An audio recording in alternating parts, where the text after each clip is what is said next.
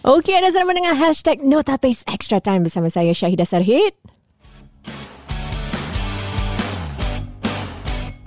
Okey, masih bersama dengan saya Zulaika, Coach No dan juga Coach Yaakob. Ah, kita mm-hmm. nak cakap tentang apa pula Zulaika? Nak berbual sikit tentang finals eh, finals Hey. Ar- Argentina lawan Perancis ya. Mungkin mungkin ramai jangkakan selepas separuh akhir eh, separuh separuh akhir kita tengok um, okay, uh, siapa yang akan bermain kita dah tahu eh, dah ada jangkaan lah. Um, bagaimana anda rasa persaingan ini? Adakah ia akan menjadi sengit? Um, you know, uh, ada orang kata tentang oh Messi lawan Mbappe, you know dia ada main players kan. uh, mungkin mungkin boleh uh, mungkin coach uh, Nur Ali apa you boleh jangkakan? For me, it's going to be a tough game lah for both side. I think. Uh, tapi, I think the two coaches will make the difference. It's not the players because if you look at Argentina throughout the whole tournament, eh, they are very tactically sound, you know, and and they give Messi that um, that free role for for teams to try to adapt uh, to his positioning, you know. Itu yang satu is not easy playing against Argentina. But saying that, uh, France has more of a disciplined side, you know. Uh, they were tactically tactically good against Morocco because diorang tahu Morocco we counter attack they will have problem. Betul. And I was just talking to Abang Yaakob tadi, you know how the two fullbacks actually tak naik pun, diorang duduk just to cover the space and you know they had possession most of the time. But for Argentina, they were very good counter attacking side when they play against Croatia because diorang tahu Croatia are very good with the ball. I think it's down to the two coaches tactically how they want to overcome this because it's is is this the final so it's going to be a very interesting one with uh, both. I don't uh, you might see an individual brilliance from maybe Mbappe or Messi coming out. You know, you need that magic from one of them to come out. But I think it's to be a tough tough uh, call on this one. ah. Uh, who you place your bet on? Uh, I will love Argentina to win the World Cup, especially Messi has been, you know, dia he's a legend lah. ah. We we we compare definitely you want to see someone like him retire and carries the World Cup, you know. I think like we say Mbappe lagi muda kan, so he still got a long Dia way. dah menang pun. to go. Ah, Dia dah yeah, yeah, menang yeah. He pun won the last one. Yes, Yeah, eh, yeah, so we don't want back to back champions. So maybe Argentina win it this time. Yeah. Tak, ada, ada tak pernah Piala Dunia ada back to back champions Ada the same uh, country? Brazil. enam- Brazil, enam- 60 tahun yang lalu. Oh, oh. So kalau orang menang is a it's a new rec a new record lah kira. ah, sejarah baru juga eh. Ah, secara baru. Untuk coach aku pula mungkin uh, pandangan anda tentang. Saya uh, kalau boleh ya macam coach Noah cakap uh, ya Messi last game eh dia pun apa-apa cup yang European Cup, League Cup semua dia dah menang except for the World Cup eh. Mm. Uh, jadi mungkin ini kali terakhir yang dia akan beri saya cakap bukan 100% maybe 200% he push mm-hmm. the maximum eh that uh, to win the World Cup for himself and also for the team for the whole Argentina. Uh, tactically coach Nova cakap betul uh, orang mampat eh team orang main uh, to cover each other lah. Biar, tapi orang punya transition oh no transition no. Yeah. okay transition daripada defense to attack. transisi. ah transisi. Eh okay. Okay orang punya transisi tu eh daripada uh, winning the ball from defense eh to midfield orang punya counter cara dia punya right winger pasal orang main 4-3-3 tu dia punya counter dia punya speed unbelievable lah. Itu yang make a lot of difference dia punya counter. Tapi bila dia orang berjumpa dengan France, it's not going to be easy. Pasal France itu Konote semalam. Mm-hmm. For me the man of the match in defense. Yep. Eh the first half he he really uh, orang cakap tu eh kasih Liverpool fan eh? uh, so terang lah. Masalah. eh, Patutlah. Patutlah dia 11 player dia sebut satu je. Jadi itu yang buat orang mantap. Orang work itu empat defenders eh orang betul-betul punya mantap. Orang work together as a team and orang tak push up tinggi.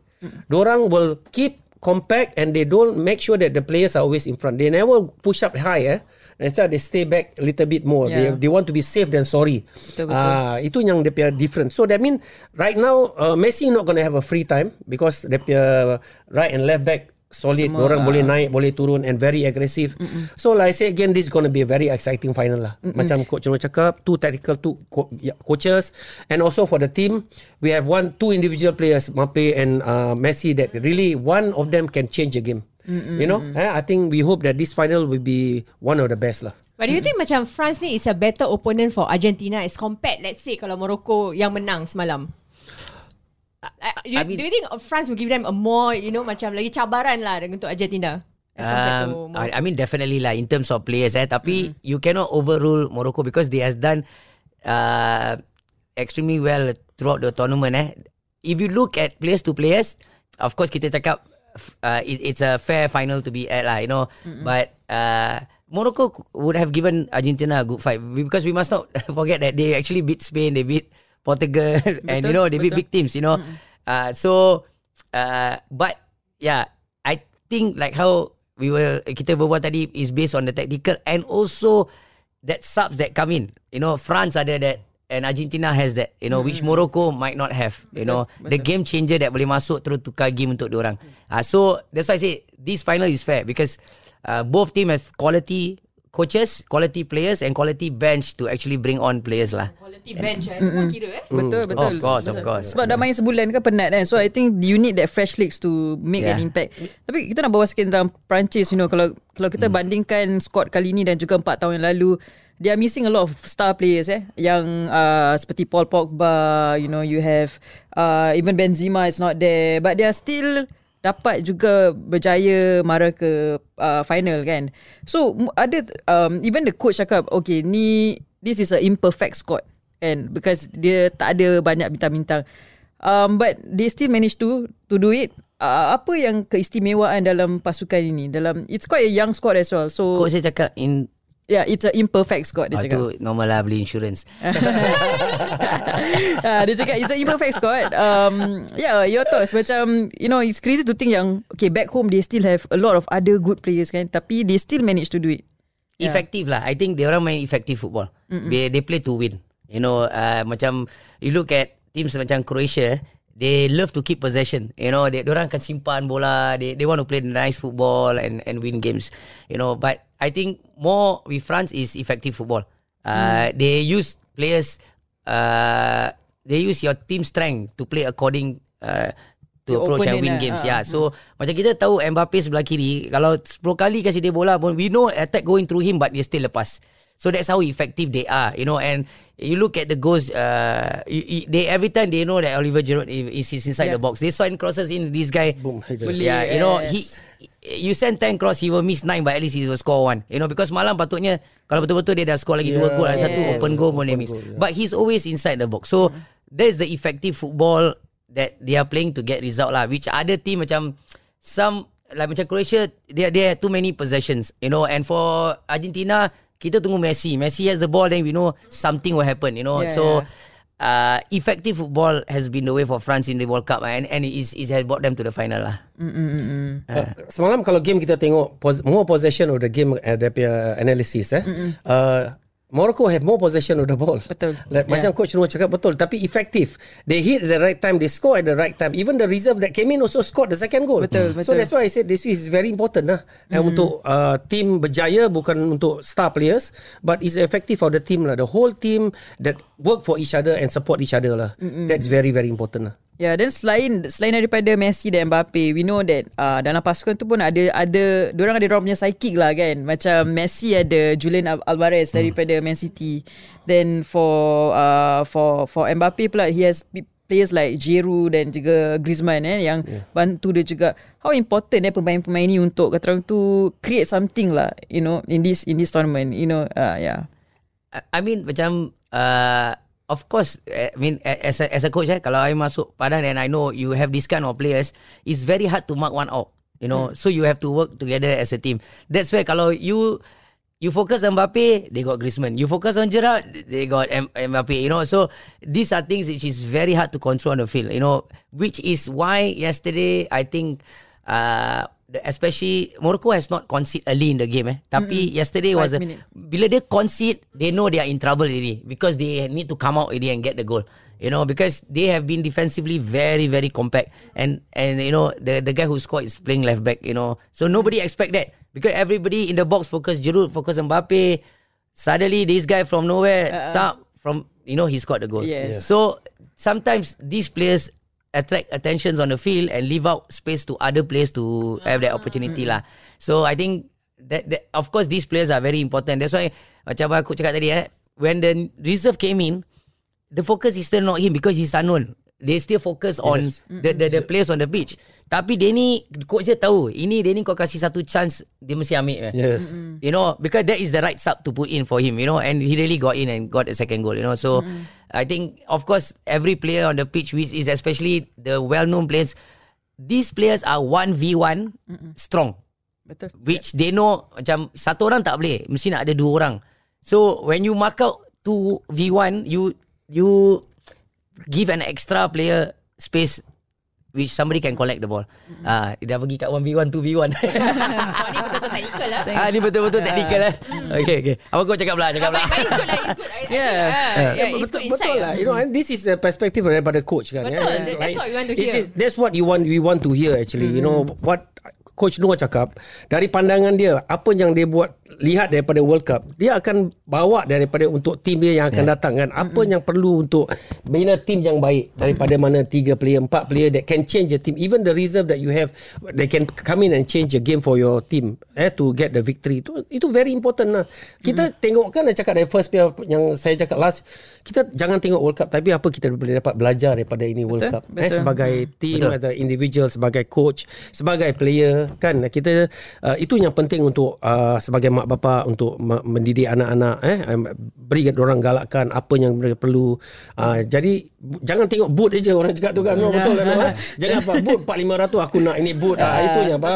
ah bukan boot yang menjadikan player tu bagus kan eh? I, I think one one one good example eh kita boleh tengok is Portugal. Because uh, you put Ronaldo on the bench, you know, and then uh, you down 1-0, you campak Ronaldo. But you don't know whether it's effective or not. Betul, betul. Yes, yes. You know, I agree. and because uh, there, there must be a reason you taruh dia kat bench apa. Right? So because it's a it's a big game. You either play him from the start or you know, you you need he's a big game player. You know he win games. You you don't expect Ronaldo to come in 20 minutes and and win the game for you, you know. Dia bukannya 25 26 dia boleh pick up the ball and dribble no more. But he he is someone that kalau people will focus on him and will give Yeah. space. And actually, when he came on, there was so much space for Portugal to to penetrate, but they never take the chances. You know, so that's why I say. Is it effective to put Ronaldo in the second half? Was was it a good sub? Because at the end of the day, I don't think so. Because uh, it doesn't help the team at that point of time.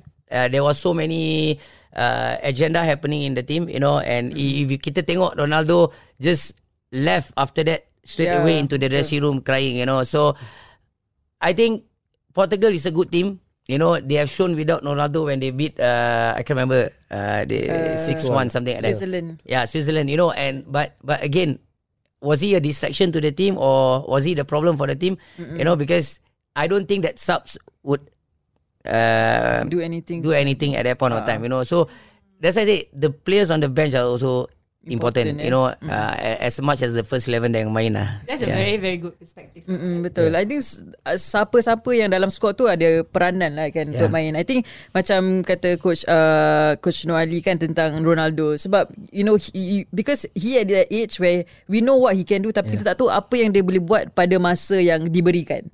Because uh, you know he I say he might be more effective bila dia start. Mungkin yeah. maybe we never know kan sebab before that orang macam semua fokus pa- pada Ramos then uh, I think we talk about this also last week macam bila uh, you know you really dah tahu macam mana cara orang pemain the next match orang dah tahu okay this is how you play we predict already then semua orang akan your opponents will main that way yeah. macam to counter your your your yeah. cara bermain kan jadi uh, yeah saya saya saya I, I really um, you know agree dengan apa lah coach cakap pasal uh, you know uh, and and Ronaldo it's, it's sayang lah kan Yeah, how he, yeah. his his World Cup journey ended that way Yeah. walaupun you know Sedih. sebab banyak I think I think dia boleh buat lebih cuma I, don't know maybe distraction kan dengan dia punya club dan sebagainya. Maybe kita cakap pasal Ronaldo ni eh. People must not forget that he works hard to be where he is, you know, because there's a lot of criticism on him right now, you know. He works hard to be where he is, which uh, maybe nobody gave him a chance, you know. He has to be, he has to work at certain level on his own after training, before training. Because kalau kita tengok dia dekat Sporting Lisbon dengan Manchester United, mm-hmm. badan dia kecil, you know. But that one is not kita orang. It's not the coaches. It's actually him to to take care of his nutrition, punya ni. So if you put all that hard work, people will never understand the disappointment. Mm, you know, because I put so much of hard work and this is what I get at the end of the day, you know. And people don't understand that because that's the love for his country and his club, you know. So whatever other issues kita tak tahu. But as a player, if you ask me, uh, I can relate that because it's so hard to accept the fact that you put in so much of hard work in your career and you have to end it this way. You know, and especially when you know sitting on the bench and you know that you can contribute, but you feel unwanted. You know, Mm-hmm. and, and and that is something that uh, it's not good for Ronaldo to retire lah. You know, uh, although he has a pe- people will not remember dia punya 30 tahun atau 20 years of football dia buat tau. People will always talk about this. This is normal human being punya effect. They you can do 10 good things, they only remember the one bad things you buat, betul lah. So this is the sad part on him. You know, people will remember Messi if he wins the World Cup. Betul. Sampai bila-bila. Betul. But it's pity to see Ronaldo in this kind of situation lah because of the hard work that he has put in throughout his career lah. Yeah. Betul. Ada orang juga bandingkan tentang dia dengan Messi. You know, orang cakap, oh Messi, he's just naturally born talented. Tapi Ronaldo, he has to work for it. Eh? Yeah, Yeah, yeah, I, as in that's something that I think Ya, yeah, dia at the end of the day mereka ada dalam dua pemain yang baik tapi laluan perjalanan mereka dalam bola sepak tu berbeza. Berbeza, eh, betul. berbeza Betul. dan Yeah. tapi you know you you still need all these qualities kan? The personality is different lah. Messi with criticism dia tak pergi social media. He let his football do the talking. Ah. yeah, you know he lets his football do the talking. He proves people wrong by doing that. Ronaldo has different personality. You know because he's a winner and he he wants to win all the time. So but his personality he's quite outspoken. He will speak out what he feels is right. You know and for me that's nothing wrong. You know, as long you are stating the facts, then people have to do right, look at things because kita human being, eh, kita the first thing people cakap kita that five that that first thing that come out is negative, never never positive, yeah. Okay, but if we turn into positive, we look at him.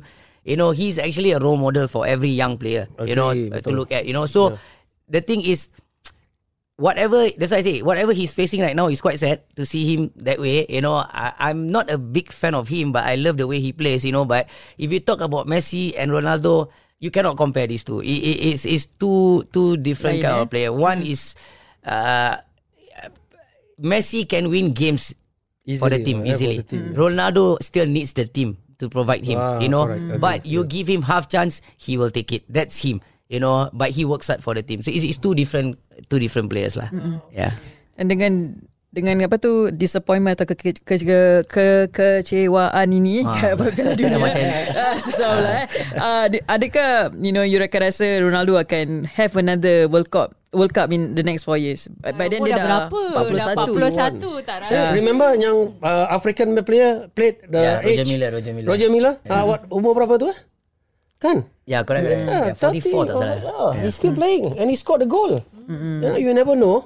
Yeah. I think for I think it's best that Ronaldo just step down from the Yeah. national team lah. You know, but I mean, he has done whatever he can for his country. You know, he has done his best and everything. Sometimes certain things you cannot push. You know, you just gotta look at the, neg- the positive side and then and just move on and do what you want next for your career lah. I think he still can end his career on a high note if he really pick up the next proper club for him for him to play. You know, because uh, like macam mana uh, Abang Yaakob cakap tadi eh, what is the next plan? You are 41. Maybe you want to go into coaching, you know, because I don't think he needs the money. He's too rich for that. Yes, uh. You know, but you can do that. You can instill whatever you have done, you know, become a role model, mentor to the younger ones, you know, what you have done throughout your whole career, you know, and why why are you here right now, you know, uh, you know, playing at the top level, you know. So this is something that can be very useful uh, for the youngsters in Portugal or even all over the world. Lah. So I think uh, I think for him uh, he needs just to focus back on his career on what he wants to do next. I think that's more important for Ronaldo at this point in time lah. Yeah. Send this to Ronaldo lah. Akan dihantar terus. Melalui DM eh. Ah, betul. Tapi sikit sekarang kalau kembali kepada uh, final match ni, apa you punya ramalan tentang Argentina dengan France ni?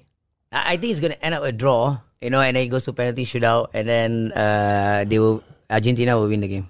Ah, I take Argentina to win the game lah. Uh, on the on the uh, 90 minutes game. Night, Plus extra time.